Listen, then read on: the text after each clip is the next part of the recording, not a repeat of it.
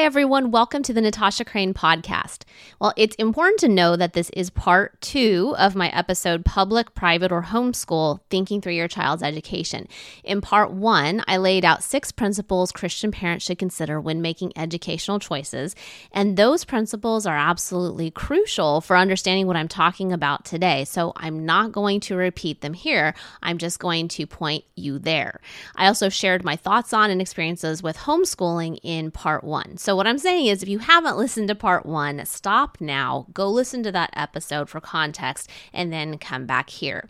In this part of the episode, I'm going to talk about Christian private schools.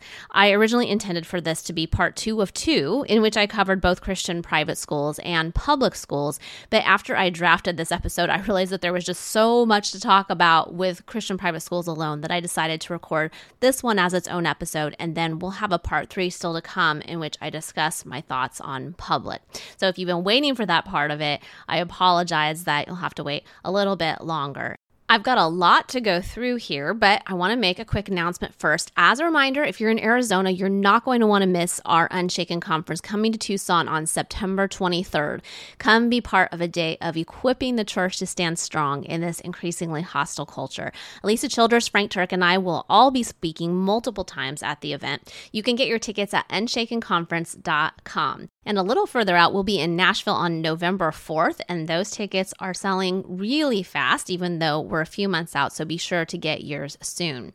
And on a related note, we just announced that due to popular demand, we're extending our Unshaken tour for four more dates in 2024. We are so excited about this.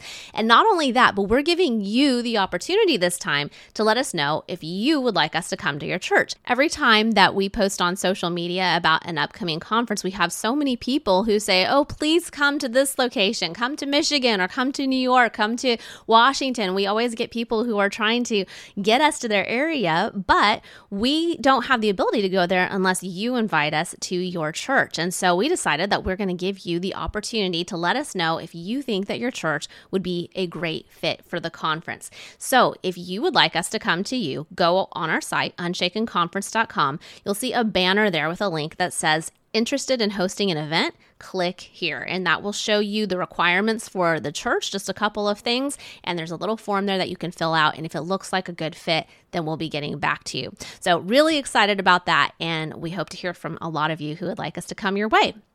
All right. Let's dig in. As I mentioned in part one, my twins attended a Christian private school from K through five, and my younger daughter has attended the same school for all but one year, and she's now in middle school there. So, what I'm going to share about Christian private schools comes, of course, from those experiences, but also from knowledge of other schools in our area, elementary up through high school, from friends who work in private schools and other places, and from experiences that have been shared with me by parents all over the country. I hear from a lot of you. So, I'm pulling from a lot of different observations here. In part one, I mentioned that Christian private schools vary vastly in quality and their commitment to and integration of a biblical worldview. Broadly speaking, I would place schools in four categories. And I'm going to speak to these categories individually because each category has really different considerations when you're looking at schools. So let me list them by name, and you'll kind of have a rough idea of what I'm talking about there just from hearing that. And then I'm going to take them one at a time in more depth in the rest of this episode. Number one, you have progressive Christian schools. Number two, you have nominally Christian schools. Number three, you have committed Christian schools with a mainstream educational philosophy. And number four, committed Christian schools with a different educational philosophy.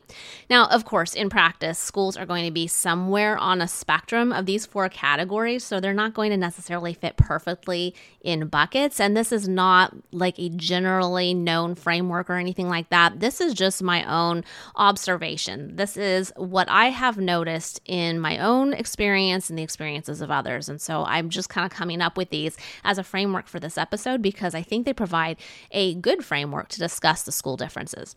So let's start with progressive Christian schools. These are schools that don't even claim to be holding to the historic Christian faith. That's the dividing line between this category, the first category, and the other three categories. Schools in the other three categories are going to have a complete statement of faith and at least claim to hold to it. They don't always, and I'll talk more about that shortly, but they at least claim to hold it. Progressive Christian schools are like progressive Christian churches. They'll either have no explicit statement of faith or they'll have one that's problematic. And because a lot of Christian schools that are progressive won't put that exact label anywhere, you'll have to evaluate their website and their materials to see what kind of statement of faith they actually make. If you're not sure what to look for, you're not sure how to evaluate a statement of faith, I'm going to point you to my Unshaken Faith podcast with Alisa Childers, episode number nine, called How to Discern a Church Website. And I'll put a link to that in the show notes also. Schools aren't churches, but the same things apply when you're looking at a what we believe kind of page. And so I think that episode will be helpful to you if you're in the process of evaluating a school. So, as one example, I looked up a local Episcopalian school, which of course is part of a very progressive denomination. On the site, there's no trace of a statement of faith, but there is a tab for quote unquote equity and inclusion. So that says a lot. Any school affiliated with a progressive Christian denomination is almost certainly going to be progressive as well. But I want to make it clear you shouldn't make a conclusion one way or another based on a general denominational name like Lutheran, for example. Lutheran can mean a lot of different things, ranging from very progressive to very conservative. I'm not personally Lutheran, but the school my kids have attended is a Lutheran school affiliated with an LCMC church, which is committed to the historic faith. Lutheran schools that are affiliated with liberal Lutheran streams, though, are completely different. So you just have to do your homework with the individual school to understand where it falls within the denomination. Now, if there is a progressive Christian school by you, chances are you live in an urban area and have other Christian school options. It's pretty obvious that if you have the choice between homeschool, a progressive Christian school, and a non progressive Christian school, you'll want to throw out the progressive school. But what if your only choice is between public and progressive Christian schools? Well, I don't know. It would really depend on how bad the public school is. At least with a public school, you can help your kids see the clear differences between a biblical and secular worldview. At a progressive Christian school, you're paying for them to be confused between what's biblical Christianity and what's not. So, generally speaking, I would probably almost always take the public school rather than risk that confusion unless there is some kind of extenuating circumstance there with safety or something of that nature. That brings me to the second category of nominally Christian schools. So, unlike the progressive Christian schools, nominally Christian schools do have a solid statement of faith. So, at least on the surface, they claim to hold to the historic Christian faith. What separates these schools from the next category, the third category of committed Christian schools, though, in my mind, is one or both of the following. Number one, integration of a biblical worldview into their education is very light. And or number two in practice they actually aren't holding to the statement of faith. So let me break down those two things so you can kind of get an idea of what to look for. First, the integration of a biblical worldview being very light just because you send your kid to a Christian school that on paper believes what you do, it doesn't mean they're going to get much of a quote unquote Christian education. Many Christian schools function just like public schools, but have a very thin veneer of Christian practices over them, and that's about it. So, for example, at a nominally Christian school, you'll see some combination of the following four key things. Number one, prayer in the classroom and at various activities. The frequency of prayer and the nature of that prayer will completely depend on the teacher.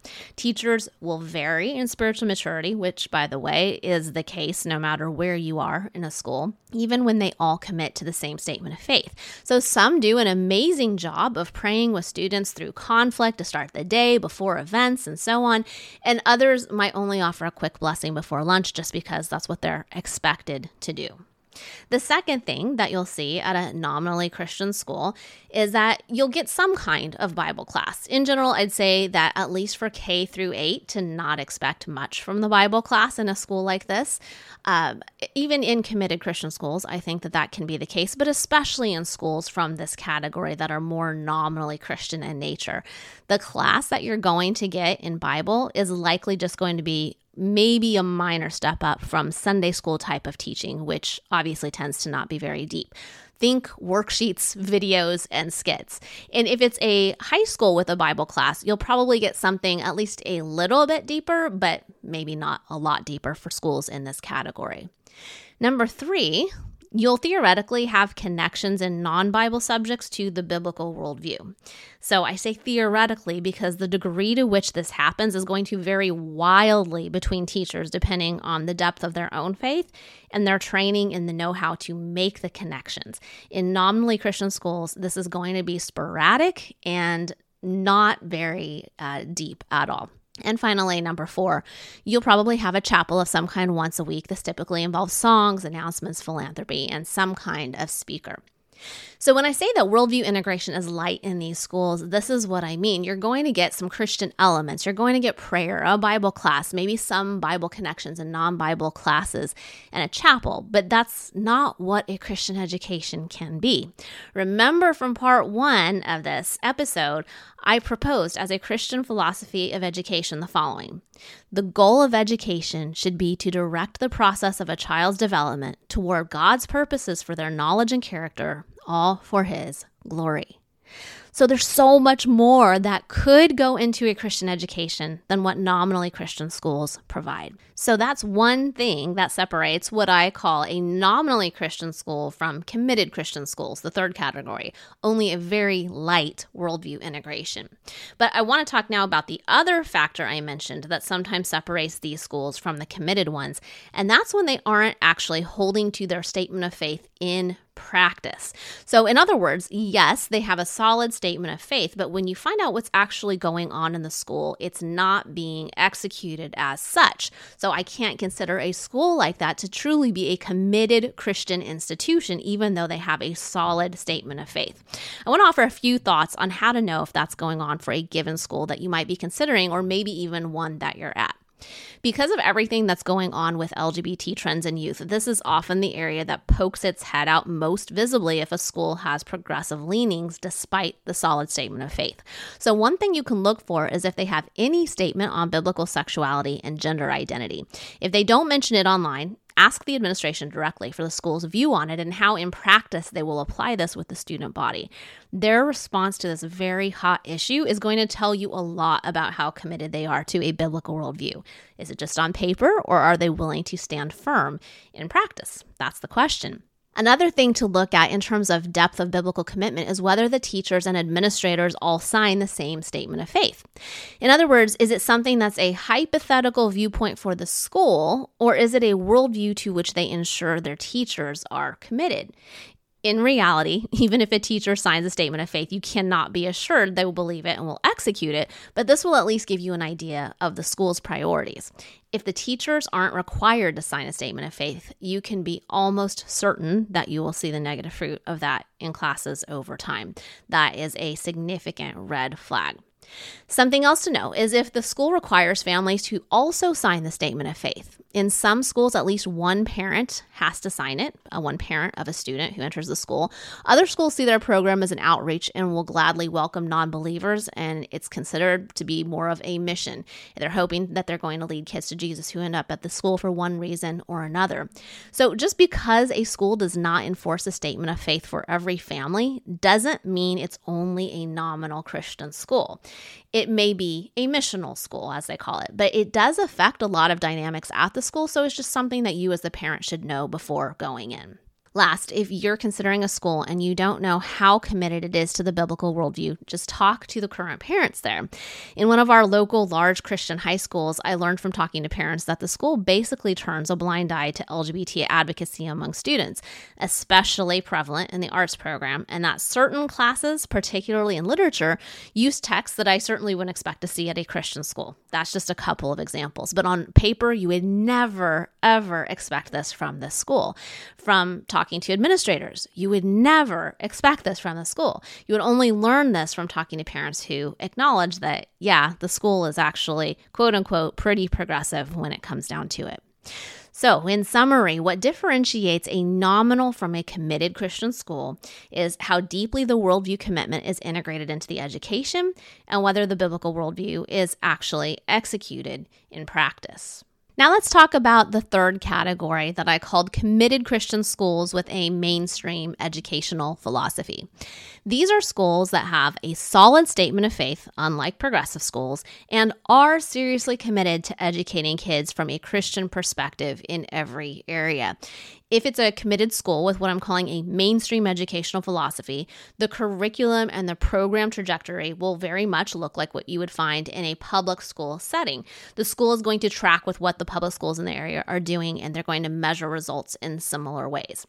Now, I realize a lot of people would say that if a school is closely tracking with the program and curriculum structure of public schools, it's not a very committed Christian school. But I think we have to be nuanced here. A school can be very committed to the Christian worldview and integrate that consistently and faithfully in many different ways unlike the nominal Christian schools, while still following the structural philosophy found in public schools in terms of the scope and sequence of classes, educational emphases, the methods of measuring outcomes, and so on. I'll explain more about different kinds of school philosophies in a few minutes when I talk about the fourth category of schools, but I just want to point out for right now that a school can be committed to a biblical worldview while being structured in the same ways educationally as the public schools in the area are. So, here are a few ways that committed Christian schools might be different than the nominal ones. First, the amount of time spent on the Bible subject each week and the curriculum that is used. Now, be aware that curriculum does not necessarily mean that it's going to actually be taught. Most years, my kids came home with empty books. So, even if that curriculum looked amazing and you're like, yes, this is stuff I want my kids to learn, it doesn't necessarily mean they're actually going to learn that. So, that is something you would have to talk to the school about. Bible teaching in elementary was mostly kids doing skits and presentations in class for us. But looking at the curriculum will at least give you an idea of how serious the biblical component is theoretically taken. And that's a whole different issue than if the curriculum is something that clearly is lacking or even is wrong, biblically speaking. The second way that a committed Christian school may be different than a nominal one is that they're going to have chapels with more meat. So if a school has outside speakers come to chapel, Ask who those speakers were for the last school year and do a little bit of research. You might find that the school wasn't very discerning in who to bring in, and that could actually reveal some greater concerns about the administration. But you also might find that the school is going above and beyond to bring in great speakers who are going to challenge and equip the kids spiritually. So, this can actually point to a school that is doing a lot of great work for the students. A third thing that you'll find in more committed Christian schools is that they will proactively equip teachers to incorporate the biblical worldview into classes outside of Bible. So, for example, science teachers will be equipped to discuss how the design of nature points to a designer. English teachers will be equipped to bring worldview angles into discussions about literature that's being read. The history teachers will be equipped to connect subjects to biblical history when appropriate and point to God's providence in history. When a class is using a Christian curriculum, it certainly makes it easier easier for teachers to do this because it prompts them with those connections if it's a good curriculum. But some Christian curricula, to be honest, is lacking in depth, academically speaking. So if a Christian school chooses secular curricula for its academic rigor, the trade off is that the teachers typically aren't equipped to make the kinds of worldview connections I'm talking about here without some specific training. So it's the committed Christian schools that will recognize this and take steps toward equipping their teachers. And finally, there are a lot of other ways that a committed Christian school will incorporate spiritual life into their program. So, for example, they might have small groups that are geared toward the spiritual development of the students. They may offer mission trip opportunities. They may have special prayer events on a regular basis. It really just depends on the school, but you'll see much less of these kinds of things in nominally Christian schools. That brings me to the final category. I want to briefly comment on committed Christian schools with an alternative educational philosophy. If you haven't read much about education, the history of education, educational philosophies, and so on, you probably have no idea what I mean by this category. And I don't say that in a condescending way at all because that was me until just like a year ago. It's just that if you've always attended a mainstream school, public or private, you'll assume by default that this is how school works. This is just how it's done. That was always my feeling. I had never heard of anything else. But you have to know that there is a long history behind how schools function today and their philosophies and their emphases. More than a century ago, public schools started to transition from being a place where the goal was to develop people of godly virtue through the learning of what was true and good and beautiful. And they were transitioning to a place that was focused on preparing kids for a specific position in the workforce. It would be beyond the scope of what I can discuss here to get more into that history and the significance of that change. So I'm going to point you to a book that you must read. Truly, it's a must read. And I, I do think that Christian parents, no matter what your educational choice is for your kids, should have this information as background. It's called Battle for the American Mind Uprooting a Century of Miseducation by Pete Hegseth. I will put a link to it in the show notes. It completely revolutionized how I think about education. And at the same time, I have to say, I honestly felt depressed after reading it because I realized how much I wished I had this knowledge before my kids started elementary school. It would have made me see everything so differently. The fact is, most Christian schools are still structured the way public schools are, and they follow the same design of being focused on career preparation. There's some amount of Christian worldview woven into that, as I've discussed here at length, but it's still the same basic design. We have two large Christian high schools in this area where I live, and this is the nature of both of them. But few parents are aware that schools like this are replicating what is a secular educational philosophy. If you're new to this education discussion, you're probably thinking, well, of course they should be focused on career preparation. That's what school is for and that's how I thought too until I read the Hegseth book and I realized how much more education can and should be. So, again, I encourage you to read that book to kind of rethink what education is. So, for high school, on a personal note, we're sending our kids to a small Christian school. It's about 400 students in total that is focused on the true, the good, and the beautiful, with an emphasis on developing the person rather than first and foremost preparing kids for the working world, which is that mainstream school model that I was talking about. And of course, when kids are educated toward the true, good, and beautiful, they'll also be even better prepared for whatever career path that they'll want in life. It's just that this kind of educational model is all about teaching kids to think well from a Christian perspective. And that makes a huge difference in what a kid will experience. I am so glad that I read that Hegseth book because it was what really put me over the edge in try in terms of being willing to go to a school that's focused on these alternative things. I think before that I was really focused on just wanting to make sure that I went to the school that was very traditional in terms of how I had experienced things and that this was preparing kids to go to a specific college so that that specific college could then prepare them for a career and I see the whole educational path completely differently now. And so I I ask that you guys read that book too. And I hope that it will be a blessing to you in the same way that it was to me. Now, none of this is to say that Christian schools with a mainstream educational philosophy are bad. I want to just put that up front here because sometimes that's how people take these things. Not at all. There are many wonderful Christian schools that function in this way. But I wanted to at least share that this is not the only option out there, and you should really look into the possibilities in your area before you make a decision. Even if you're thinking of homeschool, if you're a homeschooler or you're thinking about homeschooling, there are a lot of different ways that you can homeschool. It doesn't need to look look like if you sent your kids to a public or private school and with a mainstream model, it doesn't need to look the same in your house. You can do something that's alternative in its nature as well. So, in all kinds of Christian schools, I want to highlight something that is important not to expect. And this is across the board. This is all four categories. This is a universal comment.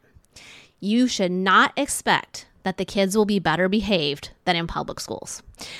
this is so important because I think a lot of parents have wrong expectations going into school. I have been horrified with what I have witnessed at my younger daughter's Christian school this past year in sixth grade. Since we homeschooled my older kids from middle school, this is my first adventure with sixth graders in a traditional setting. And I could not be more disappointed at the conversations that are taking place. I have had to explain words and concepts to my 12 year old that I haven't even talked about with my 14 year olds. And I talk about a lot with them. So this is not stuff that's just coming from one kid who spent too much time on TikTok and is kind of spoiling the rest of the bunch at school. It's multiple kids. It's all over the place. And and the school that they go to really is a committed Christian school. It's not a progressive school. It's not an anomaly Christian school for the most part. So just because parents are Christian doesn't mean that they're deeply committed to their faith. And even if they're deeply committed to their faith, it doesn't mean they'll have the same boundaries for worldly exposure as you do. And even if they do have the same boundaries as you, it doesn't mean their kids aren't going around those boundaries. What does that mean? It means that your kids will hear a lot of the same things they would hear in public school from fellow students. The benefit of them being in a Christian school is that you can address those things with teachers and administration as problematic because they can be held to an agreed upon biblical standard. But please know that you're not eliminating behavioral problems that surround kids at this age just because you send them to a Christian school. So, the bottom line on Christian private schools for me is that if you have the option of attending one that is committed to a biblical worldview, it's almost certainly a better choice than a public school, even if the execution is lacking. So, in other words, your local Christian school might not know how to deeply integrate a biblical worldview into all of its classes, and the chapels might not be deeper than weekly skits put on by the kids. But even so, the adherence to biblical commitments is a strong mitigating factor against many of the problems that you may encounter in public school. You might wish they did more to integrate a biblical worldview, but it's still a better alternative. If you're considering homeschool versus private school, however, I would give strong consideration to homeschool first for all the reasons that I discussed in part one of this episode. I want to end by answering several questions that you guys submitted online about private Christian schools. So here's the first one. Someone said, I'd love to know your thoughts on how to balance things so our kids aren't kept in a Christian bubble and can still be salt and light with keeping more control over worldly messages they would be immersed in if attending public school. Okay, so I haven't yet done my episode on public school, but when I do that episode, I'll explain why public school shouldn't be synonymous with a child's opportunity to be salt and light. Just because a place needs salt and light doesn't mean it's appropriate or best for your child to be the salt and light. A child's education is too important in their development to make a decision to send them to public school for this reason. I realize that public school is the only choice possible for a lot of families. And for those families, there will certainly be opportunities for kids to be salt and light while there. But making the most of a circumstance is different than using those opportunities as a justification for making the decision in the first place. So, with that said, I would say to the person who asked this three things. Number one, your kids can share Jesus in a whole lot of ways outside of the school context extracurriculars, with neighbors, on mission trips, and so on. Number two, there's really not much of a Christian school bubble. Trust me, there are plenty of problems to deal with in Christian schools, and your kids will have plenty of opportunities to be salt and light there. Number three, if you're concerned about Christians fleeing public schools and the effect that that's going to have on the kids who remain, as in who's going to reach them, get involved with the public schools. It doesn't matter if your kids go there. You can monitor what's going on, be up to date, attend board meetings, advocate for what's best there, and many other things. Honestly, I think all Christians should be doing this. We should all be willing to keep up with what's going on so that we can help inform other parents and that we can advocate for change when change is needed. So I think it's wonderful to be concerned about the public schools and how we can be salt and light to those schools, but that doesn't require us to send our kids there. All right, the second question was How do you discern if a quote unquote Christian school is actually Christian beyond just their doctrinal statement? I basically want to know how to keep our kids Christian at a private school. Haha. well, hopefully, I what I've said in this episode already will be helpful in answering this question in the way that I broke down the categories of schools. But just to summarize some of the questions you might ask to see where on the spectrum of schools yours is, here are a few. Do your teachers sign the statement of faith? If so, what is that? Does the school have a statement about sexuality and gender identity? What does the school see as the purpose of chapels? If outside speakers have been used, ask for a list of the most recent ones. How is prayer incorporated into the school day? What is the Bible curriculum and how much time is spent on the Bible class each week? Ask for a list of curricula for each subject for your child's grade and look to see if they use Christian, secular, or a mix of both. Again, secular isn't necessarily bad, but it depends on what they do with it. How are teachers trained to bring a biblical worldview into the classroom on non Bible subjects? What other programs or initiatives does the school use to develop the spiritual lives of students? So, those are just a few of the questions that you might ask to get a feel for where on the spectrum a school is. But you're absolutely right to be concerned with keeping kids Christian at a Christian school. A problematic school can do a ton of damage to a kid's faith in the same way that a problematic church can. Someone else had this question I'm sure every experience differs, but I attended a K through 12 Christian private school with a parent on the board. My question would be, how do you prevent your child from being jaded by nominal Christians providing he she is a believer? And how do you provide them with peers and mentors with a vibrant active faith? It's hard feeling alone as a Christian in a Christian school, but how do you hedge against complacency as a believer being normative when that's what they see regularly? If kids are younger or aren't believers, how can you show them Christianity should be evaluated based on its claims rather than followers they see who might profess Christ but do not bear any evidence of genuine belief. End quote. Oh boy, you guys, this is the best question. As I said to the person online when they posted this, I feel this one so deeply.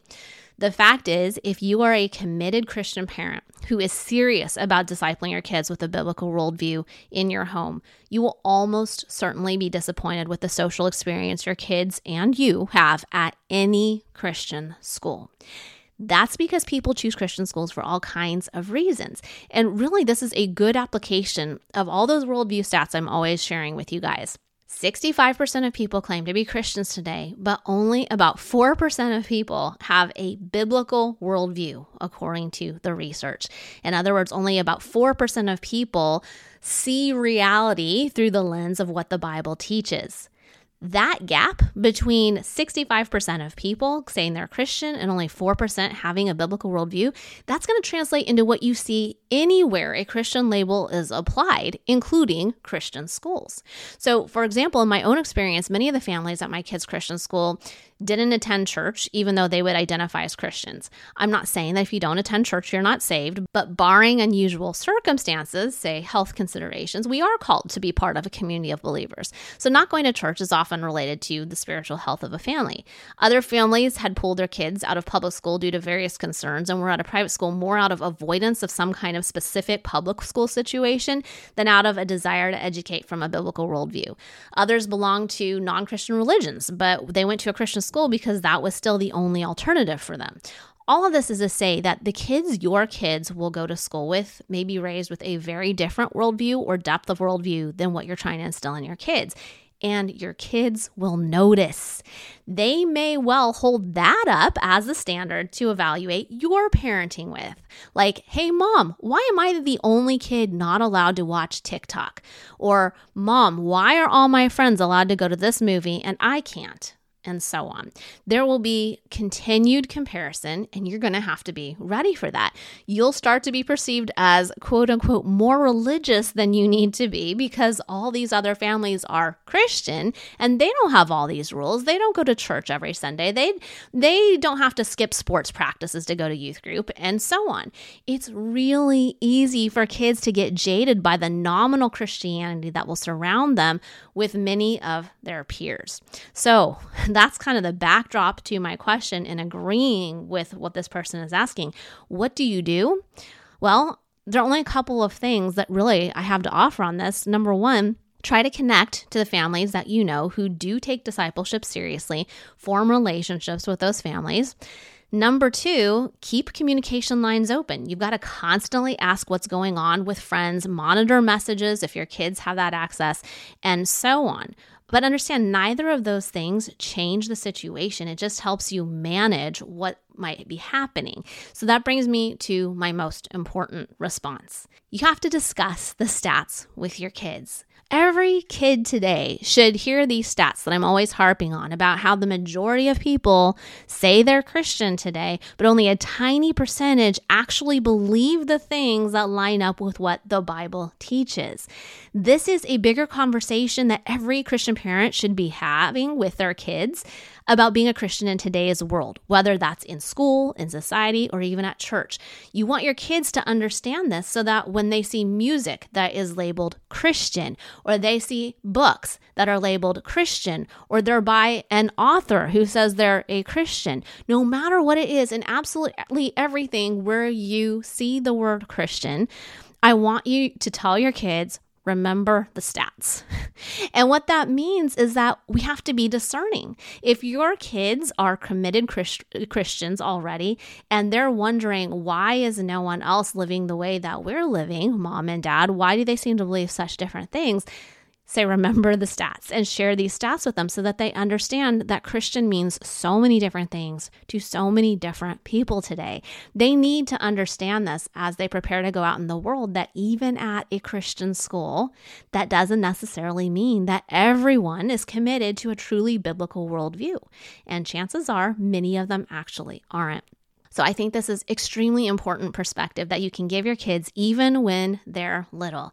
Even if they're in kindergarten going into a school, you can talk to them about this about how just because it is a Christian school doesn't mean that everyone believes the same thing, even though they should if they are Christians, but it doesn't necessarily mean that that's the case and that people are going to have different beliefs, beliefs and live in different ways that won't necessarily line up with the Bible. So over time, we're going to need ask questions come up to go back to the Bible and say, see what God says about these things. So that's just a little bit of how I would respond to that. But I completely resonate with that question because it is something absolutely that we have had to deal with over time. Here's the next question. Someone says, I'd love to know your advice to parents who have their kids in a private Christian school where much of the administration and staff lean liberal or are at least very sympathetic with liberal logic. Well, I'll answer this with reference to what I've outlined already with the four types of schools. It sounds like this person is in a category one or two school, either progressive or only nominally Christian. If it's category one, where the school doesn't even have a biblically solid statement of faith, I wouldn't go there for reasons that I already talked about. If it's a category two, nominally Christian school, so they have a solid statement of faith, but they're not executing that, I would take my concerns to the principal and see how they're received. It's possible that certain teachers are allowing ideas in and the administration is just not aware of the degree to which that's happening. And maybe the administration is willing to make some changes. But my answer would also depend on what kind of issues this person is seeing, because when we say liberal, that can mean a lot of different things. It's one thing if you're concerned about maybe some literature selections in the English class that are leaning toward a critical race theory lens, which maybe the staff really don't even understand and you could help educate them on. But it's another thing if the school has already hired a DEI officer to enforce a critical theory view of the world throughout the program. And obviously, liberal logic, according to this question, can mean all kinds of different things. I'm just giving this as one particular example. So, whatever the case, I would take it to the principal, or if applicable, to the pastor of the church if a school is associated with a church, and offer your feedback and see the response. And also, it's very effective if you have other parents who are concerned that you can go as a group. Another question is How do you find out what the academic rigor is at a private or public school? In other words, they said, How do you judge if a school's academic output is top notch, mediocre, or below average? Okay, well, I didn't talk much about academics here, but different schools will have different measures and testing programs. So the best thing to do is to ask the administration how they measure academic performance versus other schools and ask to see those numbers if they're available. In general, though, it's really quite difficult to compare private schools to other schools directly. So it's a question you'd want to throw out to the administration and see what they point to. They may have gifted programs, for example, and if it's a small school, that opportunity wouldn't show up through standardized test results of the whole group per se. So you'll have to compare the offerings more qualitatively. I don't have a very specific answer here other than to say that as far as I know, there's not an easy way to compare rigor and performance with publicly available data. So talk to the administration directly and see what they say. Someone else asked, curious if you think it's an issue sending your kids to a school that's a different denomination than you. I'm considering sending my kids to a Baptist school, but we are EFCA, no other Christian schools in the area. All right. Well, the school that our kids have attended for years is Lutheran, as I mentioned earlier, but we're not Lutheran. And this only impacted their experience in one theologically significant way, I guess I would say. And my kids wanted to know basically why does the church baptize babies? Because their friends were baptized as babies, the ones who were Lutheran. And so that was just a simple conversation about what we believe in terms of believers' baptism and how there are different denominations in the church that believe things for different reasons. And it was really quite straightforward to resolve that. But at the elementary school level, just know you're not getting deep into theology during Bible class, so very few denominational differences would ever spring up. Now, in middle school or high school, if you have a deeper theology class, you may see more denominational distinctives, especially if there's a particular curriculum that's being used from a denomination, but even those will likely be somewhat infrequent. If you're strongly committed to your particular denomination, just know where you're going to differ with the school you have access to and talk to your kids about those differences. Otherwise, I don't believe that this is a really significant concern, uh, in my experience at least. Final question. Someone says, Is it truly worth the money to go private over public if you're a parent who's involved with your child's education and teach them a Christian worldview and all that comes with that? So, this question would require me to go deep on the public school question for reference because if you're going to compare two things, you've got to have that reference point. So, with that, I'm going to end this episode and I'm going to answer this question at the end of the next one. When I do tackle my thoughts on public school, I will come back to this question of hey, in light of all of this, is it really worth sending your kids to a private school if you can? With that context, I think my answer to this one is going to make a lot more sense. All right. Well, that's it for today. I hope that this episode has been helpful to you if you're considering Christian private school, if you're at a Christian private school and you're thinking about leaving, and maybe if you're just somebody who's interested in knowing what's going on at Christian private schools. So that's all for today. If you guys are enjoying the podcast, I would love it if you would take just a minute to rate and review on your local players. And it helps other people find out about the show. And I love seeing your comments as well. It's a great encouragement to me personally. All right. Thanks so much for listening. And I will talk with you guys soon uh, in terms of the public school education episode. Take care.